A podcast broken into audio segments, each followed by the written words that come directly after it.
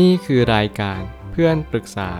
เป็นรายการที่จะนำประสบการณ์ต่างๆ มาเล่าเรื่องร้อยเรียงเรื่องราว ให้เกิดประโยชน์แก่ผู้ฟังครับ สวัสดีครับผมแอดมินเพจเพื่อนปรึกษาครับ วันนี้ผมอยากจะมาชวนคุยเรื่อง จัดการกับการทวงเงินในเรื่องของกฎหมาย และออมเงินยังไงดี มีคนมาปรึกษาว่า คือเราทวงเงินจากคนคนหนึ่งอะค่ะ แล้วเขาบอกจะคืน มีหลักฐานชัดเจนนะคะ แล้วถ้าเขาไม่คืนเราเอาผิดได้หรือเปล่าคะจำนวนที่จะต้องคืนคือ 6,000 บาทค่ะ แต่เห็นใจเขาเลยเรียกไปแค่4-5,000บาท แล้วเขาบอกจะขอคืนแค่ 3,000 บาท แล้วถ้าเขาไม่คืนเราเลย เรามีสิทธิ์อะไรบ้างคะ รวมถึงเขาเคยทำร้ายร่างกายเรา แต่เราไม่ได้ถ่ายรูปเอาไว้ค่ะ มีแต่คนเห็นเป็นคนในครอบครัว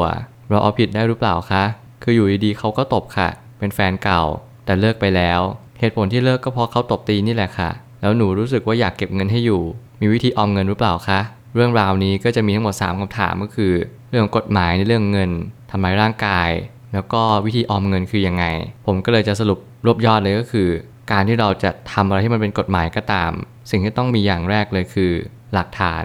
การที่เราแจ้งความไปเนี่ย เราอาจจะต้องลงบันทึกประจำวันว่าเออเราเจอเหตุการณ์แบบนี้ แบบนั้น แต่ทั้งนี้ทั้งนั้นผมก็ยังเชื่ออยู่เสมอว่า ทุกสิ่งทุกอย่างไม่จำเป็นต้องรอให้ถึงกฎหมาย ถ้าเราจัดการเองได้เลย เราก็คือจัดการเลย บางครั้งอาจจะพูดด้วยเหตุผลไม่ได้ แล้วเขาไม่ทำมันก็สุดวิสัยจริง ๆ เรื่องบางเรื่องถ้าเกิดสมมติมันไม่ใช่จำนวนเงินที่มากมายจริง ๆ เราอาจจะไม่จำเป็นต้องแจ้งความก็ได้ แต่สำหรับบางคนแล้ว เงินไม่กี่พันก็มีความหมายต่อชีวิตเขามาก คุณอาจจะลองไปแจ้งความก็ได้ แต่ผมคิดว่าน้ำหนักของหลักฐานอาจจะไม่มากพอและเรื่องของการออมเงินก็เป็นสิ่งที่ผมอยากจะแนะนำมากที่สุดในเรื่องเรื่องนี้ ผมได้ตั้งคำถามขึ้นมาว่า เรื่องหลักฐานการยืมเงินจำเป็นต้องมีการลงรายลักษณ์อักษรชัดเจน คือผู้ให้ยืมกับผู้ยืม ว่าจะยินยอมในการชำระเงินคืนด้วย เรื่องนี้มันเป็นเรื่องกฎหมายที่ชัดเจนอยู่แล้วว่า เราจะเอาผิดเขาได้มีแค่เหตุผลเดียวคือ เราได้ทำสัญญากันว่าโอเค ผู้ยืมให้ยืมไว้เท่าไหร่ ผู้คืนจะเป็นต้องคืนเท่าไหร่ ก็แล้วแต่ว่ากันไปเมื่อไหร่ก็ตามให้เรายินยอมทั้งสองฝ่าย เราเอาหลักฐานเนี้ยไปฟ้องได้ แต่เมื่อไหร่ก็ตามที่เราพูดปากเปล่า มันก็จะยากเพราะมันไม่ค่อยมีน้ำหนักอะไร สิ่งที่คุณต้องทำก็คือ พยายามที่จะเขียนอะไรก็ได้ที่มันเป็นหลักฐาน ให้มีลายเซ็นของเขา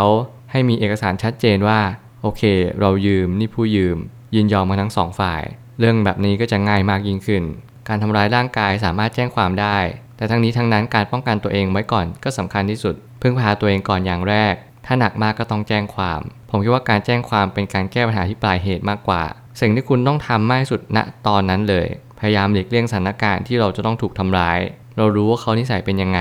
เรารู้ว่าคนคนนี้เขาคิดยังไงกับเรา บางครั้งมันไม่ใช่เรื่องของกฎหมาย มันเป็นเรื่องของการเอาตัวรอด คุณลองคิดง่ายๆว่าประเทศไทยมีหมด 66 ล้านคนตำรวจมีไม่ถึงครึ่งหนึ่งของจำนวนคน ถ้าเกิดสมมติว่าคนในประเทศไทยเนี่ยทะเลาะกันแล้วก็มีปัญหาพร้อมกัน ถามจริงๆว่ากฎหมายสามารถช่วยอะไรเราได้จริง ๆ หรือเปล่าคำตอบก็คือไม่ ผมเลยไม่เคยแนะนำว่าให้เราพึ่งพากฎหมายอะไรมากจนเกินไป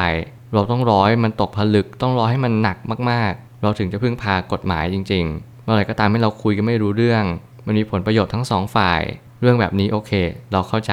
อาจจะจ้างทนายมาด้วย เพื่อมาคุยมาสอบถามว่าเราควรจะแก้ปัญหานี้ยังไงจริง ๆ อย่างจริงจังด้วย ผมคิดว่าเรื่องบางเรื่องอาจจะไม่ต้องถึงขั้นแจ้งความ เราพยายามหลบหลีกหลีกเลี่ยง ในการเจอปัญหาดีกว่า มันคือสกิลการเอาตัวรอดของเรา การให้เงินคนอื่นไม่ว่าจะเป็นเหตุผลอะไรก็ตามแต่ จงระลึกไว้เสมอว่าเงินนี้ไม่ใช่ของเราแล้ว แต่เป็นของเขา ถ้าหากว่าเขาจะคืนก็เป็นความโชคดีของเรามากกว่า เวลาผมให้ยืมหรือว่าผมให้ไปเลยเนี่ย สิ่งที่ผมคิดอย่างแรกเลยก็คือ เราจำเป็นต้องพร้อมที่จะมีให้เขา ไม่ว่าเขาจะอยู่ในสถานะใด คนในครอบครัว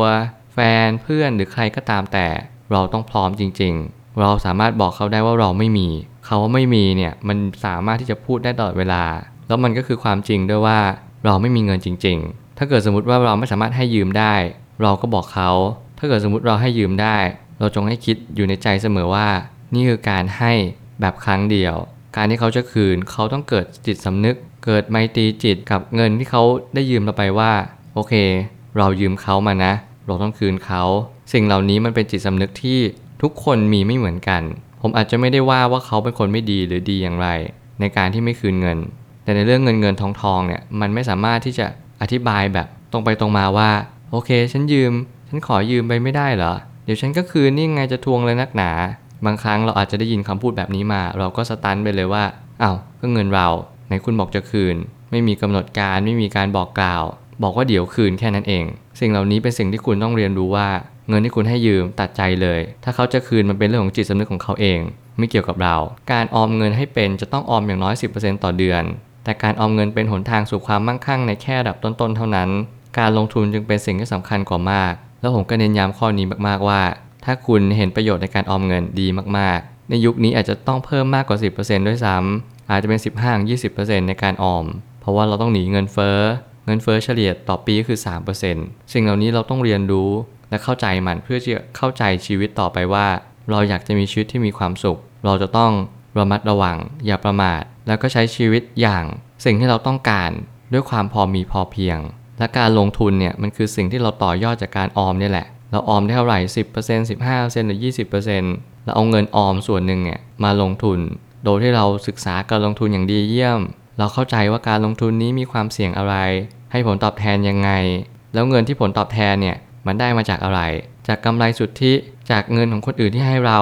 อะไรก็แล้วแต่เราต้องรู้ให้ได้ว่าสิ่งที่เรากำลังลงทุนไปเนี่ยเรากำลังได้เงินปันผลคืน เงินกำไรตอบแทนคืน จากอะไรจริง ๆ สุดท้ายนี้ถ้าพูดถึงเรื่องเงิน มีวิธีใดบ้างที่เราจะเป็นคนที่ดึงดูดเงินเข้ามา วิธีการแรกเลยคือ ต้องรู้จักบริหารเงินให้เป็น รู้รายรับรายจ่าย ฝึกที่จะซื้อของที่จำเป็น โดยการคิดทวน 2 รอบเสมอ ผมไม่เคยแนะนำให้ใคร ซื้อของโดยที่ขาดวิจารณญาณในการซื้อ ไม่ว่าคุณจะซื้ออะไรก็ตาม สิ่งที่คุณต้องคิดคำนึงก็คือความจำเป็นประโยชน์ สิ่งนี้เป็นสิ่งที่สำคัญจริง ๆ เมื่อไหร่ก็ตามที่เราไม่ค่อยมีเงินในกระเป๋า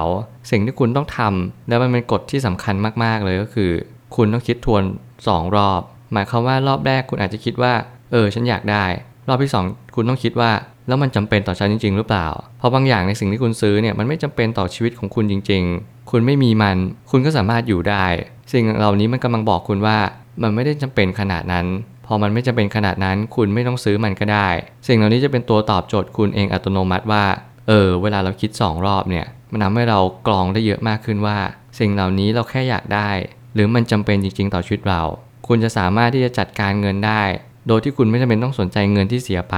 พยายามออมเงินให้มาก พยายามเอาเงินนั้นไปลงทุน แล้วคุณจะรู้ว่าเวลาที่สำคัญที่สุด ไม่ใช่เวลาเป็นทัวเงินคนอื่น แต่เป็นเวลาที่คุณพยายามลงทุน และเรียนรู้การลงทุนให้ได้มากที่สุด ผมเชื่อว่าทุกปัญหาย่อมมีทางออกเสมอ ขอบคุณครับ รวมถึงคุณสามารถแชร์ประสบการณ์ ผ่านทาง Facebook Twitter และ YouTube และอย่าลืมติด Hashtag เพื่อนปรึกษาหรือ f r ร e n d t a l k ด้วยนะครับ